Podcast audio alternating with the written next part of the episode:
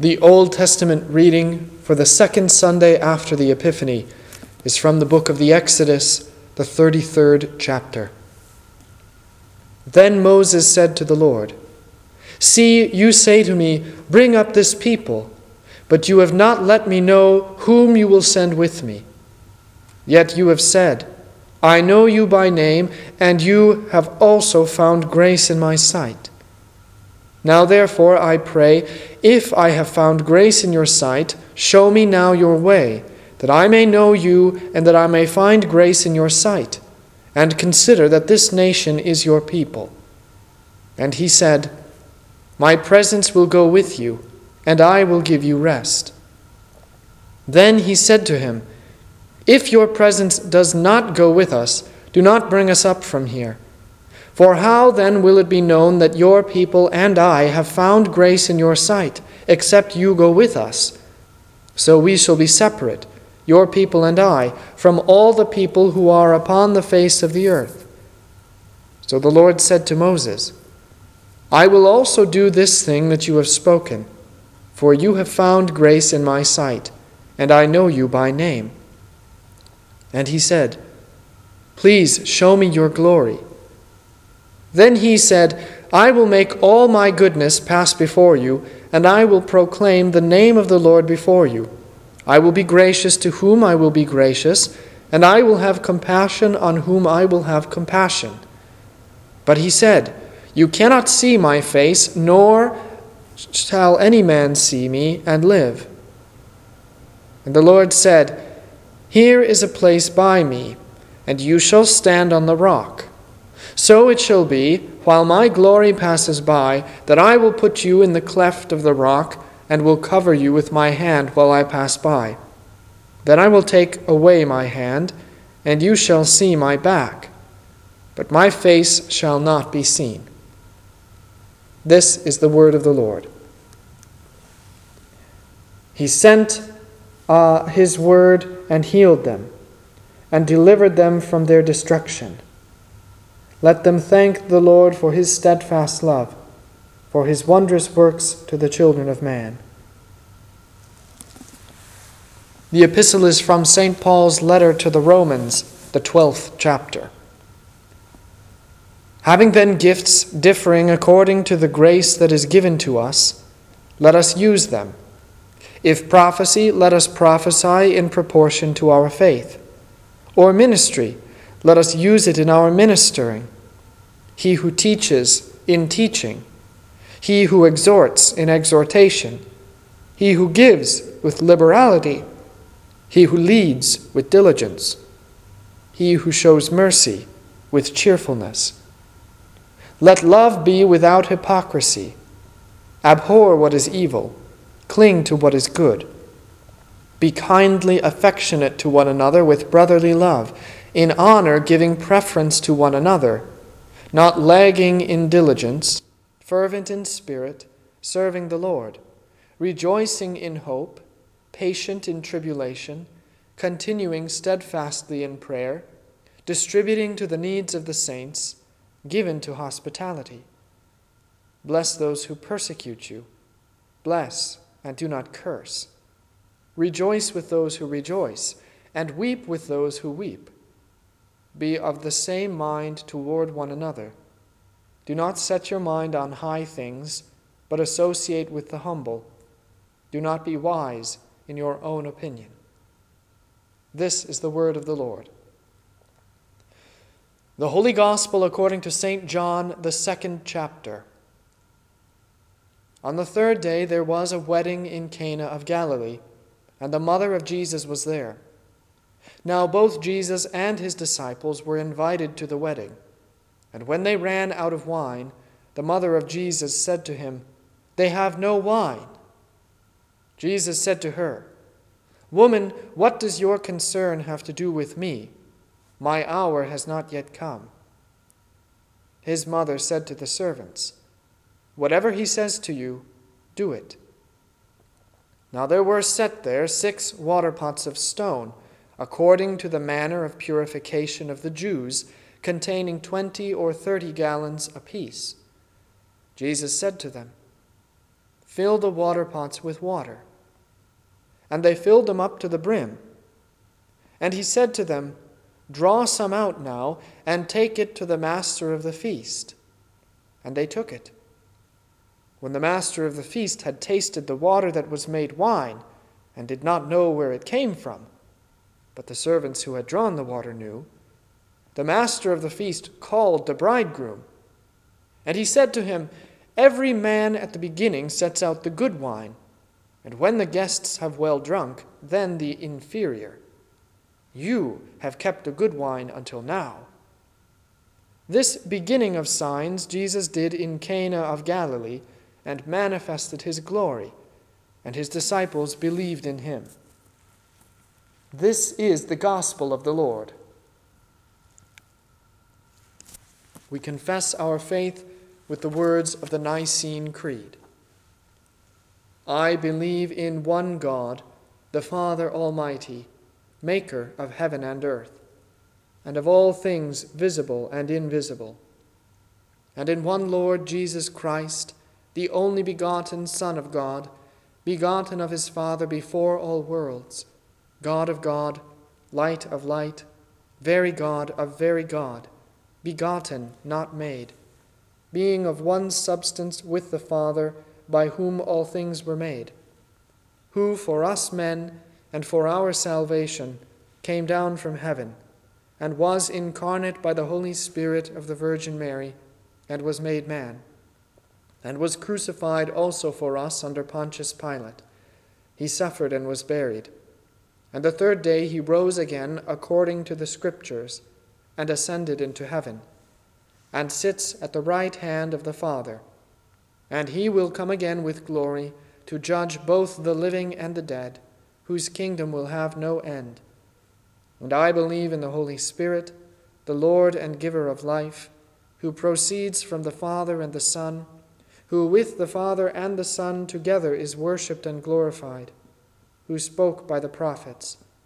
And I believe in one holy Christian and apostolic church I acknowledge one baptism for the remission of sins, and I look for the resurrection of the dead and the life of the world to come. Amen.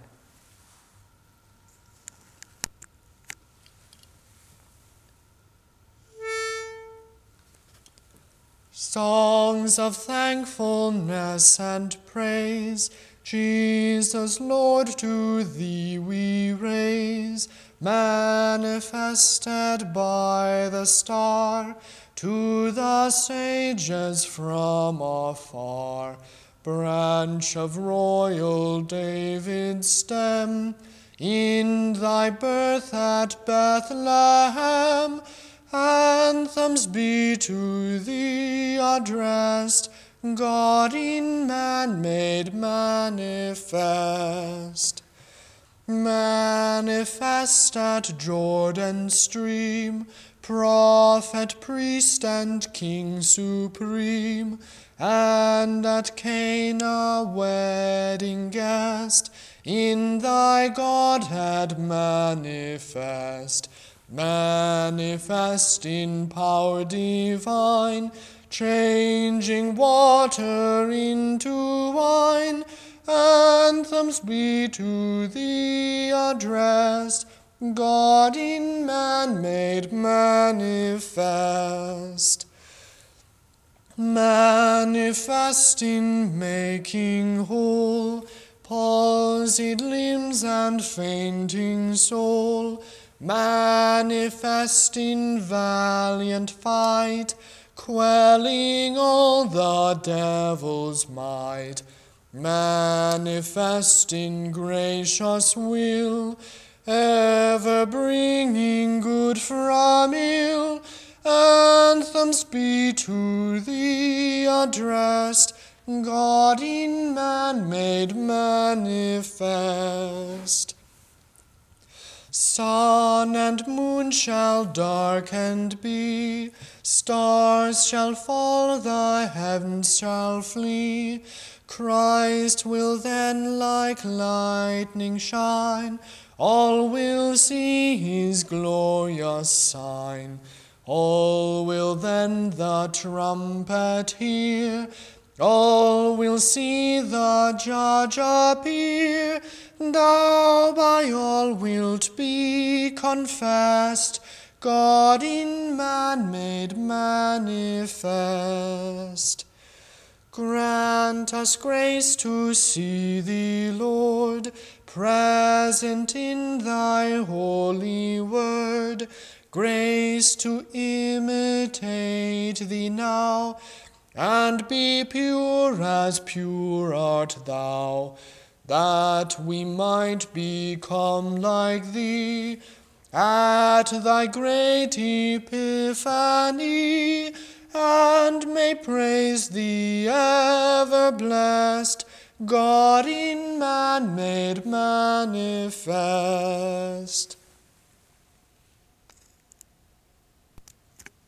In the name of the Father, and of the Son, and of the Holy Spirit. Amen. On the third day there was a wedding in Cana of Galilee, and the mother of Jesus was there. Now both Jesus and his disciples were invited to the wedding. And when they ran out of wine, the mother of Jesus said to him, They have no wine. Jesus said to her, Woman, what does your concern have to do with me? My hour has not yet come. His mother said to the servants, Whatever he says to you, do it. This is the word of the Lord.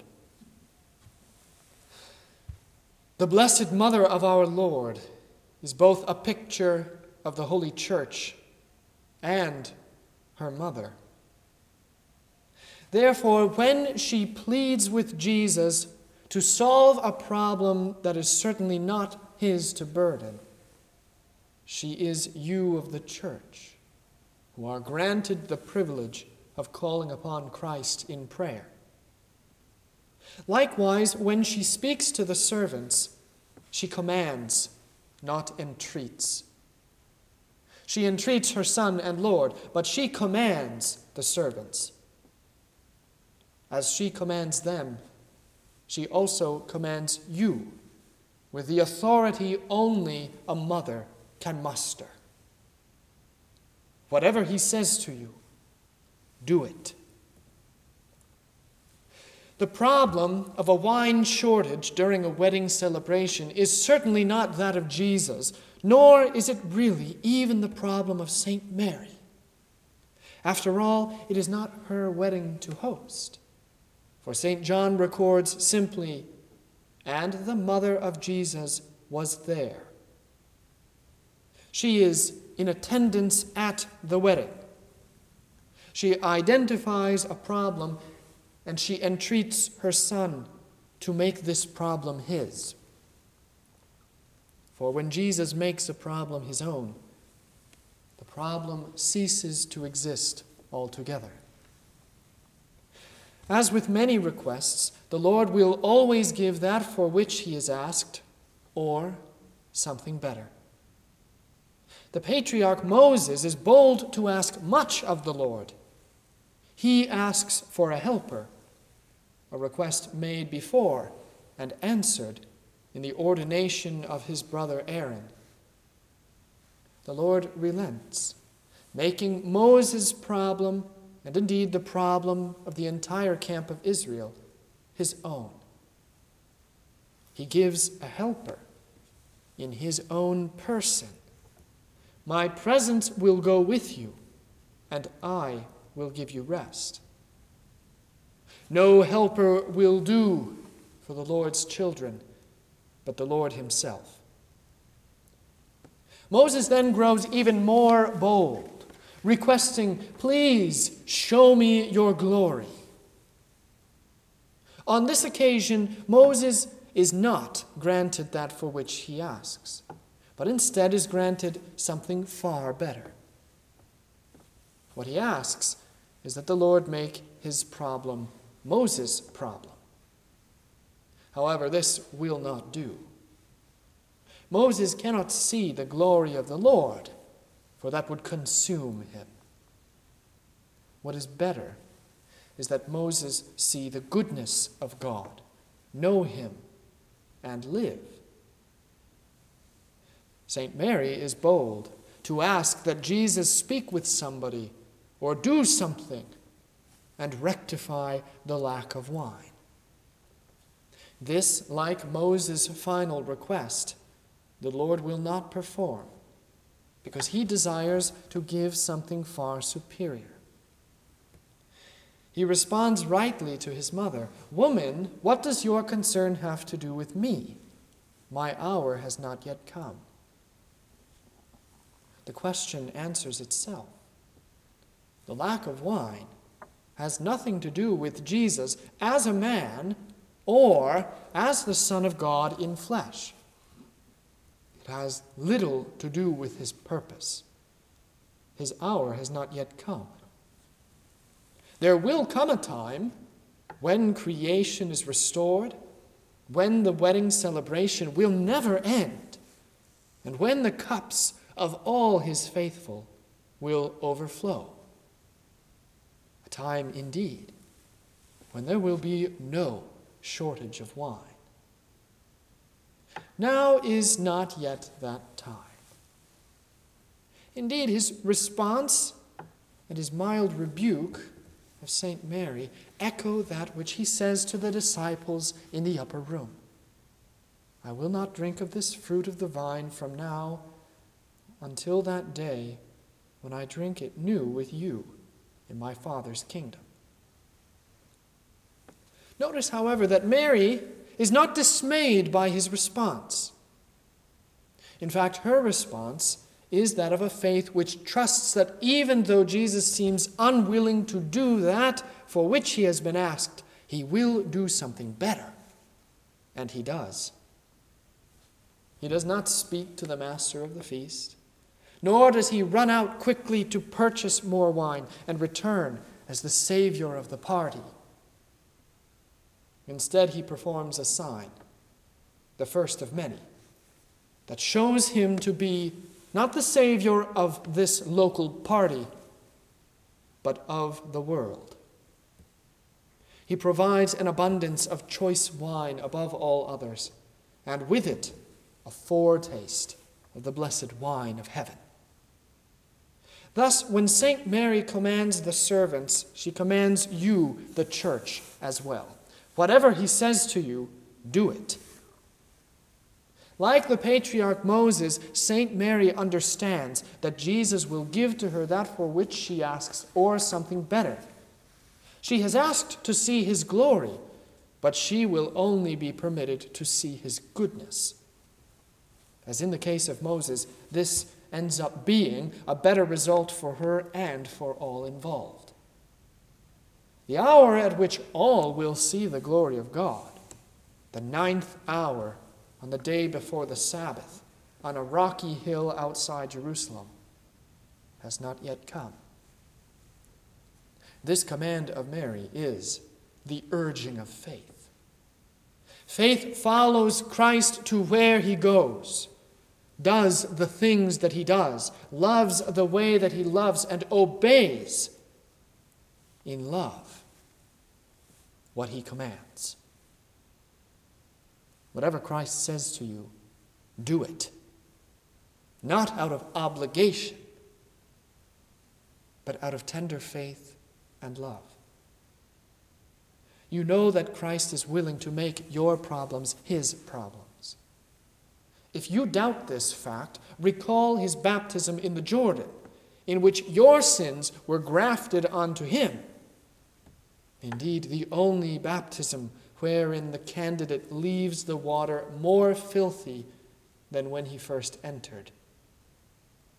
Yet, even a more potent willingness to take on your problem, a more potent image and description, in fact, of this, is his broken body upon the tree, an icon of the ultimate willingness of God to show you not only his goodness, but also his glory in removing from you the one problem above all.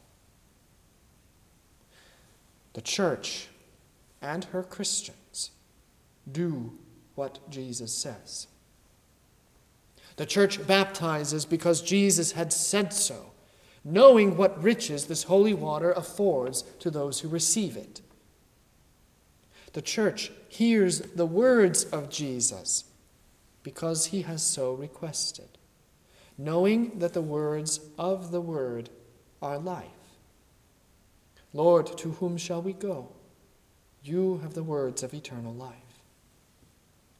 The church receives the body and blood of Christ in the Holy Eucharist because Christ himself says, Take, eat, and take, drink, knowing that this holy food is what will sustain the body and the soul unto life everlasting. The church prays because Jesus has asked and because he has promised to hear, knowing that whatever for which is asked will be given, or in its place, something far greater. The request really is a simple one. We have run out of wine, and I am worried. You be worried too, and get some more. The answer is better than the request. Every man at the beginning sets out the good wine, and when the guests have well drunk, then the inferior. You have kept the good wine until now.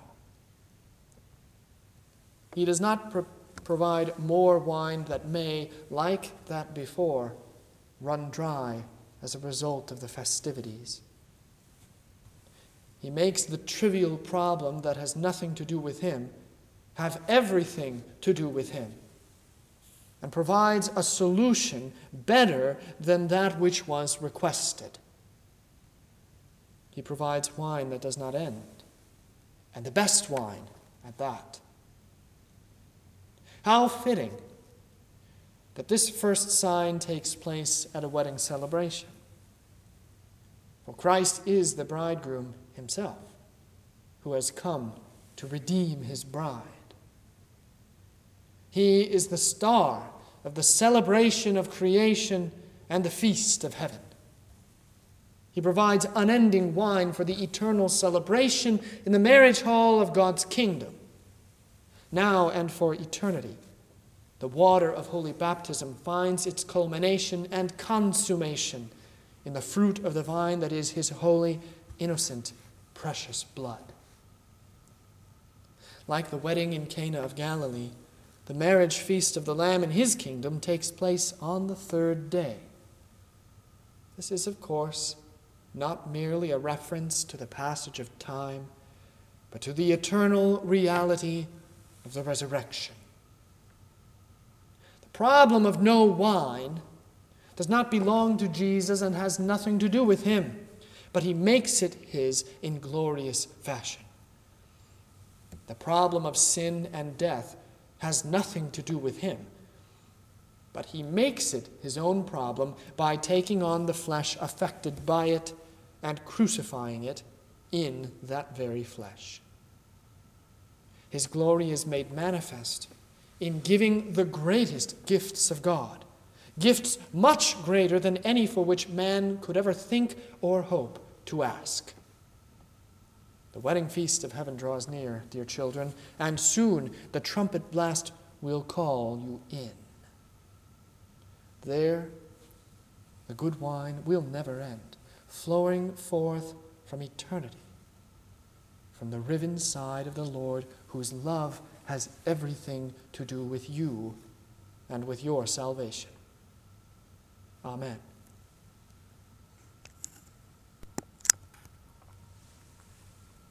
Let us pray for the whole Church of God in our Lord Christ Jesus and for all people according to their needs. For the Holy Church throughout the world, for all bishops and pastors, for faithful Christians in every land for the preservation of the faith and of pure teaching, for the end to schism, discord, strife, and heresy, and for unity in the gospel, let us pray to the Lord. For all who suffer for the sake of Christ, for the persecuted, oppressed, marginalized, and martyrs of the faith, and for the strength to endure all with joy and thanksgiving in the sure and certain victory of Christ, let us pray to the Lord. For all who serve in positions of authority throughout our land, for Donald, our president, Michael, our governor, all senators, congressmen, and legislators, and all judges and magistrates, for wisdom and integrity, for the pursuit of unbiased justice and the punishment of wickedness, for the peace, prosperity, and welfare of all, and for the defense of all lives, including those of the unborn, let us pray to the Lord. For all who suffer harm by violence and force, for all who suffer the effects of sudden and evil death, for all who reside in the way of harm by natural disaster, let us pray to the Lord.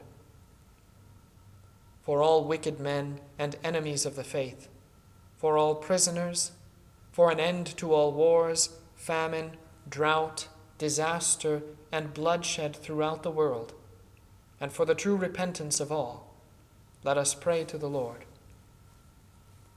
For all enduring illness, loneliness, or spiritual distress, for the unemployed and the transient, for the impoverished and the destitute, for all in need of mercy and for all who mourn.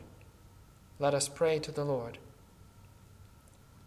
For the fruits of true repentance, for good works done by the servants of Christ, for all Christian households, for loving kindness and mercy among the saints of God, and for the bold confession of faith expressed through deed, let us pray to the Lord. Lord Jesus Christ, who was revealed to men from afar in the epiphany of a bright star, and revealed to creation in the flesh of man. Now lead your holy people forth to behold you as you present yourself this day in flesh and blood for your beloved to eat and to drink. Grant unto your church that life giving faith which comes as gift from your Holy Spirit. Hear us, we pray and grant to us all that for which we would petition you and anything else you know we need or desire for our neighbor, trusting in your mercy and promises.